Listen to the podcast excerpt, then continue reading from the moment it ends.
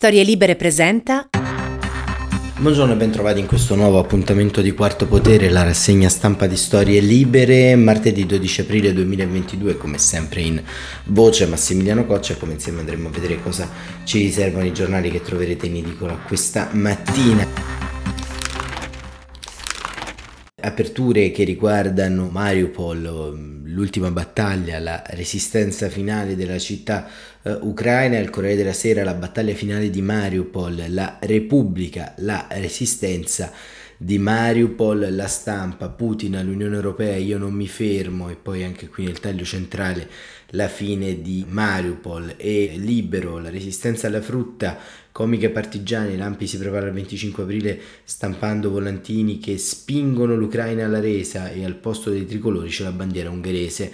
Il giornale L'Europa appesa a un comunista, elezioni francesi tra Macron e Le Pen, decisivi 7,7 milioni di voti presi da Mélenchon, caccia giovani e antisistema. Il fatto quotidiano, il governo del riarmo risparmia sulla sanità e ancora la verità, allarme rosso, la Cina arma la Serbia e il tempo, tanto rumore, poco gas, il messaggero si combatte casa per casa, anche qui un racconto che viene da Mariupol, così come il mattino, le ultime ore di eh, Mariupol, il resto del Carlino, vertice flop, Putin attaccherà ancora e il sole 24 ore, l'inflazione spinge i BTP al 2,46, Cina contagiata dal caro eh, prezzi e ancora il riformista giustizia ecco la riforma piccola piccola ora servono il referendum eh, preso dai filorussi il porto di Mariupol e domani Le Pen o Macron la Francia rivela la crisi del centrodestra italiano la notizia dalle gas eh, algerino alle fonti rinnovabili, se lo vogliamo sul serio, non è impossibile sganciarci da Putin. Il foglio negoziati, la carneficina di Putin è appena iniziata e il dubbio con Putin non è stato un incontro amichevole, e questo diciamo è quanto dice eh, da un punto di vista pratico giustamente. La situazione è a venire ucraini, russi e una croce. Due famiglie porteranno insieme il simbolo della passione sulla via Crucis al Colosseo. Il Papa implora una tregua per Pasqua. I separatisti eh, russofoni annunciano di aver preso il porto di Mariupol. Draghi firma l'accordo con Algeria per l'import di gas. E ancora vediamo il quotidiano del sud l'Italia gioca la carta dell'ENI senza sul piano e lo scenario energetico piano e scenario energetico che ovviamente in questa fase storica diciamo ha un peso non indifferente riempie parecchio le pagine dei giornali. Ma andiamo subito a vedere sulla Repubblica il racconto della resistenza di Mariupol di Daniele Raineri che appunto come sapete nel corso dei giorni scorsi è passato dal foglio alla Repubblica e da qualche giorno insomma sta firmando appunto per il quotidiano diretto da Maurizio Molinari e scrive da Advikia una eh, città ucraina e titola La battaglia dell'acciaieria Mariupol ultimo argine prima dell'offensiva ad est. Il segreto meglio custodito dell'Ucraina, scrive Rainieri, è l'esistenza di contatti fra gli assediati che ancora resistono contro i russi e contro ogni previsione dentro alla città di Mariupol, ma la loro resistenza agli sgoccioli e il resto del paese. I russi sospettano che questi contatti ci siano e sono nervosi. La notte di venerdì 8 aprile alcune navi della Marina Militare russa e della Guardia Costiera hanno aperto il fuoco contro il mercantile battente bandiera maltese Apache, partito pieno carico da Rostov sul Don e diretto a Bari, perché avrebbe tentato di avvicinarsi al porto assediato. Almeno così sostiene l'agenzia di Stato TASS, che cita il portavoce del Ministero della Difesa russo. Quando alle 22.38 la nave che avrebbe dovuto attraversare in fretta lo stretto di Kerch ha fatto una brusca virata verso nord con il segnalatore spento, i russi hanno sparato e l'hanno dirottata per indagini sul porto di Yeisk. La storia è poi finita nel nulla, in queste settimane si è speculato anche di possibili rifornimenti agli assediati dall'alto e il 31 marzo marzo sono uscite le immagini di un elicottero militare ucraino abbattuto sulla costa a Ribatske, a ovest di Mariupol, quindi lungo la rotta ipotetica che porta fuori dal territorio controllato dai russi. Su alcuni corpi si vedono fasciature mediche, forse l'elicottero aveva portato rifornimenti e aveva evacuato feriti. Sembra impossibile che gli ucraini abbiano osato volare attraverso l'assedio nemico, ma anche il raid su Belgorod, due elicotteri che sono entrati in territorio russo e hanno bombardato un deposito di carburante, sembrava impossibile. Anche in questo caso la storia si è spenta. Qualche giorno fa il giornalista ucraino ucraino Ilya Ponomarenko, specializzato in questioni militari, aveva scritto su Twitter che i rifornimenti dall'esterno agli assediati di Mariupol sono una delle storie più straordinarie di questa guerra, senza aggiungere altro. E ieri per la prima volta una fonte ufficiale, il comandante delle forze armate ucraine Valery Zaluzzi, ha accennato alla questione e ha detto che la difesa di Mariupol continua, il collegamento con le forze che teoricamente difendono la città è stabile e viene mantenuto e ha aggiunto che lo svolgimento delle operazioni di difesa non è un argomento di discussione pubblica, stiamo facendo il possibile e l'impossibile per vincere e salvare la vita del personale e dei civili. Ma gli assediati di Mariupol sono in trappola, stretti tra il mare alle loro spalle, dal quale le navi da guerra bombardano ogni giorno, e un assortimento di soldati russi combattenti ceceni e miliziani separatisti forte di almeno 15.000 uomini. Una fonte a conoscenza dei fatti, ma non dentro all'assedio, raggiunta al telefono, spiega che in queste settimane i combattenti di Mariupol, che includono i militari della 56esima brigata motorizzata e della 36esima brigata di fanteria marina, la fanteria di marina gode molto di apprezzamento nelle forze armate ucraine, e gli uomini del reggimento Azov, che come è noto sono di ideologia neonazista, avevano mantenuto un'iniziativa questo spiega perché al 46esimo giorno di guerra, la città più bombardata dell'Ucraina, meta dei raid aerei sono su Mariupol, non è ancora caduta. Gli assediati, dice la fonte, organizzano sortite notturne, vanno all'attacco, eliminano i carri degli occupanti e infliggono perdite di decine di soldati ogni giorno. Ora sembrano in crisi ieri era persino uscita una lettera di resa che accusa il presidente Zelensky di essersi dimenticato di loro ma è stata smentita, è un falso, un tentativo di disinformazione piazzato da arte sui social media Tuttavia, nell'ultima settimana ci sono stati almeno due episodi di resa in massa e almeno 300 soldati ucraini di Mariupol sono stati consegnati ai russi. Quelli che restano sfruttano alcuni luoghi che sono difficili da prendere, come l'immensa area siderurgica della Azovstal, che con i suoi piani sotterranei multipli e i suoi tunnel costruiti in epoca sovietica rappresenta una sorta di fortino. Secondo alcune fonti locali che stanno sul lato dei russi, proprio la necessità di accelerare le operazioni in tutta la città di Mariupol avrebbe fatto parlare delle possibilità dell'uso di armi chimiche. Queste conversazioni hanno fatto scattare l'allarme perché moltissimi civili si sono rifugiati nelle cantine nel sottosuolo, quindi nei luoghi peggiori in caso di attacchi con armi chimiche. Fin da prima dell'inizio dell'invasione, l'intelligence occidentale occidentali intercettano le comunicazioni fra i militari russi e le menzioni di armi chimiche a Mariupol potrebbero essere la ragione di una dichiarazione del presidente americano Joe Biden datata 25 marzo. Quel giorno Biden disse che in caso di attacchi con armi chimiche la NATO sarebbe intervenuta. Sembra tutto sentito dire, ma ieri il canale ufficiale del reggimento Azov, quello che pubblica in esclusiva materiale video che arriva da dentro l'assedio, ha denunciato l'uso di una sostanza velenosa contro combattenti civili di Mariupol. Certezza su questa denuncia? Nessuna. Ieri i separatisti filorussi hanno annunciato di aver conquistato la zona del porto. La presa di Mariupol è fondamentale per i russi dal punto di vista simbolico, per dimostrare che è possibile piegare resistenza ucraina e dal punto di vista pratico perché che libera forze da usare per l'offensiva imminente nel Donbass. A nord i russi si schierano già con centinaia di mezzi, elicotteri e pezzi di artiglieria. La regione di Kharkiv è stata colpita 66 volte nelle ultime 36 ore, ma i russi ancora non partono perché i pezzi del piano non sono ancora al loro posto. A sud potranno partecipare alla campagna soltanto dopo Mariupol, quando avranno le mani libere. Il costo è alto, secondo il sindaco in città ci sono oltre 10.000 civili morti. E questo diciamo è il resoconto di quanto sta accadendo a Mariupol da parte di Daniele Raineri e da un punto di vista pratico, come vedete, insomma, il piano della guerra è eh, spostato a livello strategico su tutta quanta una sorta di fase 2 e questa fase 2 ce la racconta Paolo Mastrorilli da New York, la strategia Mosca prepara missili e tank per l'avvio della fase 2, Kiev ci servono nuove armi.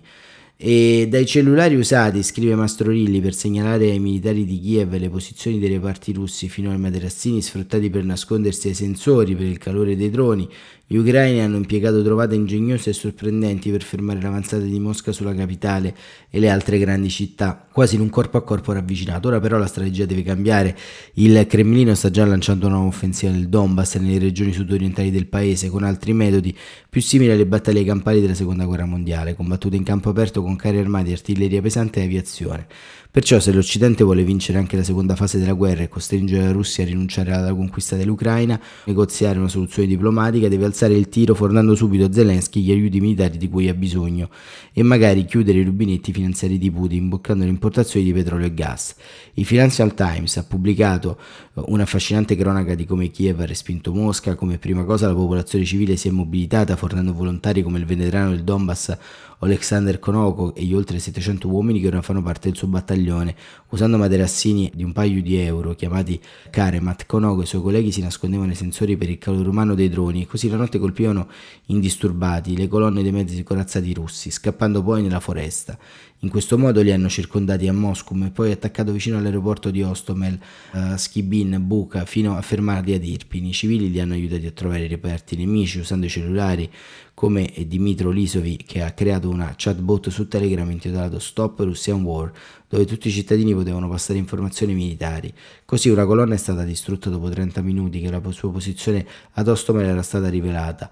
A quel punto il governo ha creato un'app chiamata DIA, dove tutti i civili potevano fornire soffiate. C'è stato un prezzo da pagare perché i russi hanno iniziato a cercare cellulari e computer casa per casa, ammazzando ad esempio Anadi Merchinsky a Motizin perché aveva fotografato i loro carri armati, poi hanno distrutto le colonne di trasmissione del 4G, così hanno impedito anche a loro stessi di comunicare. Le truppe di Mosca hanno commesso parecchi altri errori, ad esempio non sono riuscite a distruggere la contraerea ucraina, spesso nascosta nelle foreste prima di attaccare, hanno eh, danneggiato la dica di Koratsky che consentendo alle acque del fiume Dnipro di allagare i terreni dove avrebbero dovuto avanzare, gli ucraini hanno poi parzialmente distrutto il ponte di Orenka bloccando un'altra via d'accesso a Kiev. Così si è creato l'intasamento della colonna di mezzi lunga 65 km, impossibilitati a muoversi e bombardati dagli ucraini fino a quando il 31 marzo hanno avviato il ritiro. La guerra però non è finita, il vice capo di Stato Maggiore Oleksandr Uriavich ha detto che siamo solo in una fase di passaggio. Putin ora punta a sfondare nel Donbass, dove secondo l'intelligence britannica potrebbe usare anche bombe al fosforo, perciò vuole mobilitare anche 60.000 riservisti più pronti a combattere e se ci riuscisse potrebbe rilanciare all'est l'offensiva su Kiev. Il Wall Street Journal ha scritto che il primo obiettivo sarebbe Izium e per fermarlo bisogna cambiare tattica, fornendo in fretta agli ucraini armi pesanti come carri armati, artiglieria a lunga gittata, missili antinavi per impedire bombardamenti dal mare, per impedire bombardamenti aerei. L'intelligence occidentale poi dovrebbe dare informazioni che i cellulari non bastano più a fornire. Londra ha iniziato a farlo con i StarTick e 120 mezzi corazzati, mentre il capo del Pentagono Austin ha parlato ai soldati ucraini addestrati nelle scorse settimane all'uso di droni Switchblade in una base del Mississippi che stanno tornando in patria a combattere. Però le armi di origine sovietica come i carri T-72 o i sistemi antiaerei S-300 non bastano più, ora servono quelli occidentali e anche in fretta. E così Paolo Mastrorilli su Repubblica da New York ci racconta quello che serve per continuare a vincere, per continuare questa eh, resistenza così diciamo decisiva all'interno del mondo ucraino, ma il tema si gioca appunto anche su un altro piano, sul piano politico, perché? Perché sostanzialmente abbiamo all'interno di questo scenario, di questo scacchiere, una possibilità diplomatica che eh, sembra davvero diciamo ormai arenata. E in tutto questo ci racconta Vittorio Sabadin sul messaggero che c'è anche un altro fronte che si apre, ovvero quello dei Balcani. Eh, torna il fronte dei Balcani e la Serbia flirta con Mosca e riceve i missili dalla Cina. La Cina ha dotato la Serbia del proprio sistema antiaereo HQ-22. Le armi, simili ai missili terrari, a statunitensi Patriot a quelli russi S-300, sono state trasportate all'aeroporto di Belgrado da sei navi militari di Pechino, che sono stati avvistati sin dal loro transito sopra la Turchia. La notizia non è di poco conto, gli HQ-22 sono i primi missili cinesi ad arrivare in Europa e confermano che la Serbia sta continuando ad accrescere il suo potenziale bellico, con intenti molto probabilmente non solo difensivi. Gli osservatori che analizzano le cancellerie europee l'andamento della guerra in Ucraina non escludono che il presidente russo Vladimir Putin sia tentato dall'idea di aprire un secondo fronte nei Balcani, mettendo l'Occidente in gravi difficoltà. Anche i cinesi vogliono entrare nella partita e hanno già stretto forti legami con la Serbia, concedendo gratis il loro vaccino anti-Covid e altri tipi di aiuto, prima di passare alla vendita di armi. Putin sostiene da tempo Belgrado, anche fornendo gas a prezzi stracciati, ma i sei aerei da trasporto Y-20 con le insegne militari cinesi che volavano informazioni sopra ex Jugoslavia hanno stupito tutti. Finora se n'era visto qualcuno viaggiare solitario ai margini dell'Europa. Sei tutti assieme, e per giunta carichi di missili, sono una provocazione una prova di forza perfettamente riuscita. Il presidente della Serbia, Aleksandar Vucic, è ben felice di aver ricevuto le armi cinesi e ha annunciato che tra oggi e domani presenterà il nuovo orgoglio dell'esercito del suo paese al mondo, un'esibizione di muscoli che deve preoccupare. Vucic è stato confermato alla presidenza all'inizio di aprile con il 60% dei voti e ha dunque un appoggio sufficiente alle mosse azzardate.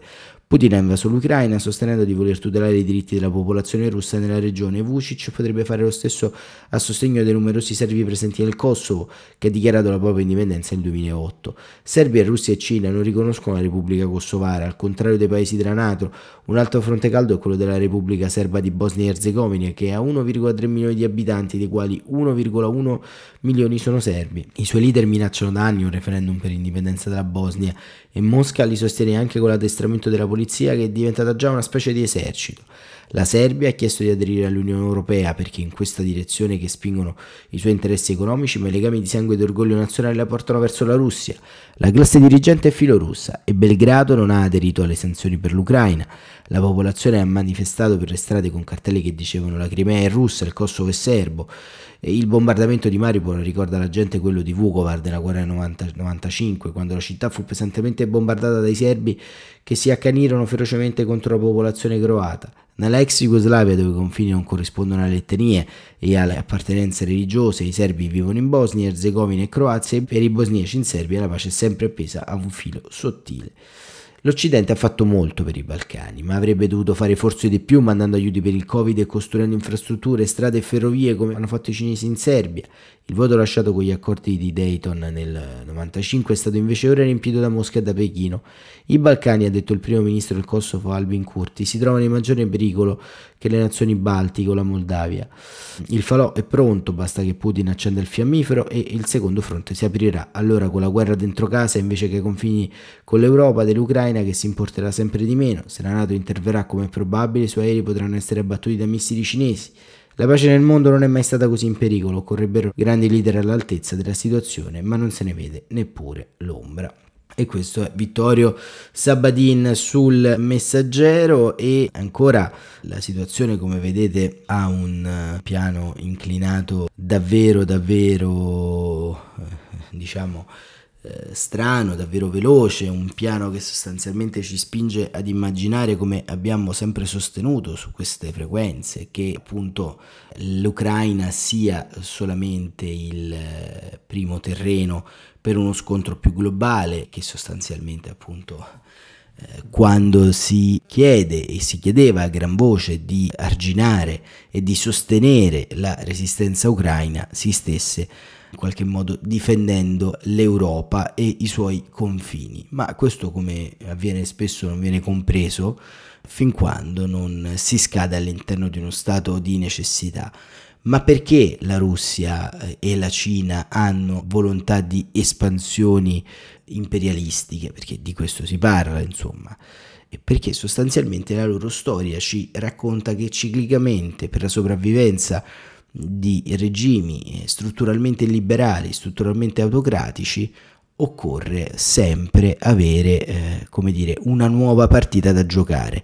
La crisi, l'inflazione interna, le svalutazioni del rublo, eh, le misure imposte dalle sanzioni, come vedete, non sono sufficienti ancora per frenare le aspirazioni belliche del Cremlino. E quindi, così come annunciato e poi ritrattato, la fine delle importazioni del gas e del petrolio russo appaiono l'unica strada prima eh, dell'accensione di una miccia, una miccia a livello globale.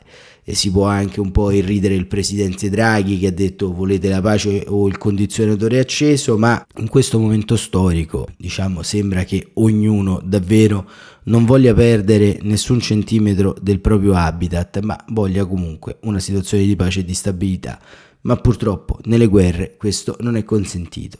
E purtroppo c'è anche una notizia che stiamo in uno stato di guerra e di agitazione permanente.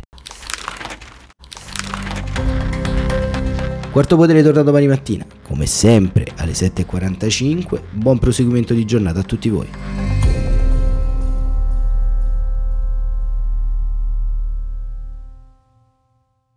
Una produzione storielibere.fm di Gianandrea Cerone e Rossana De Michele. Coordinamento editoriale Guido Guenci.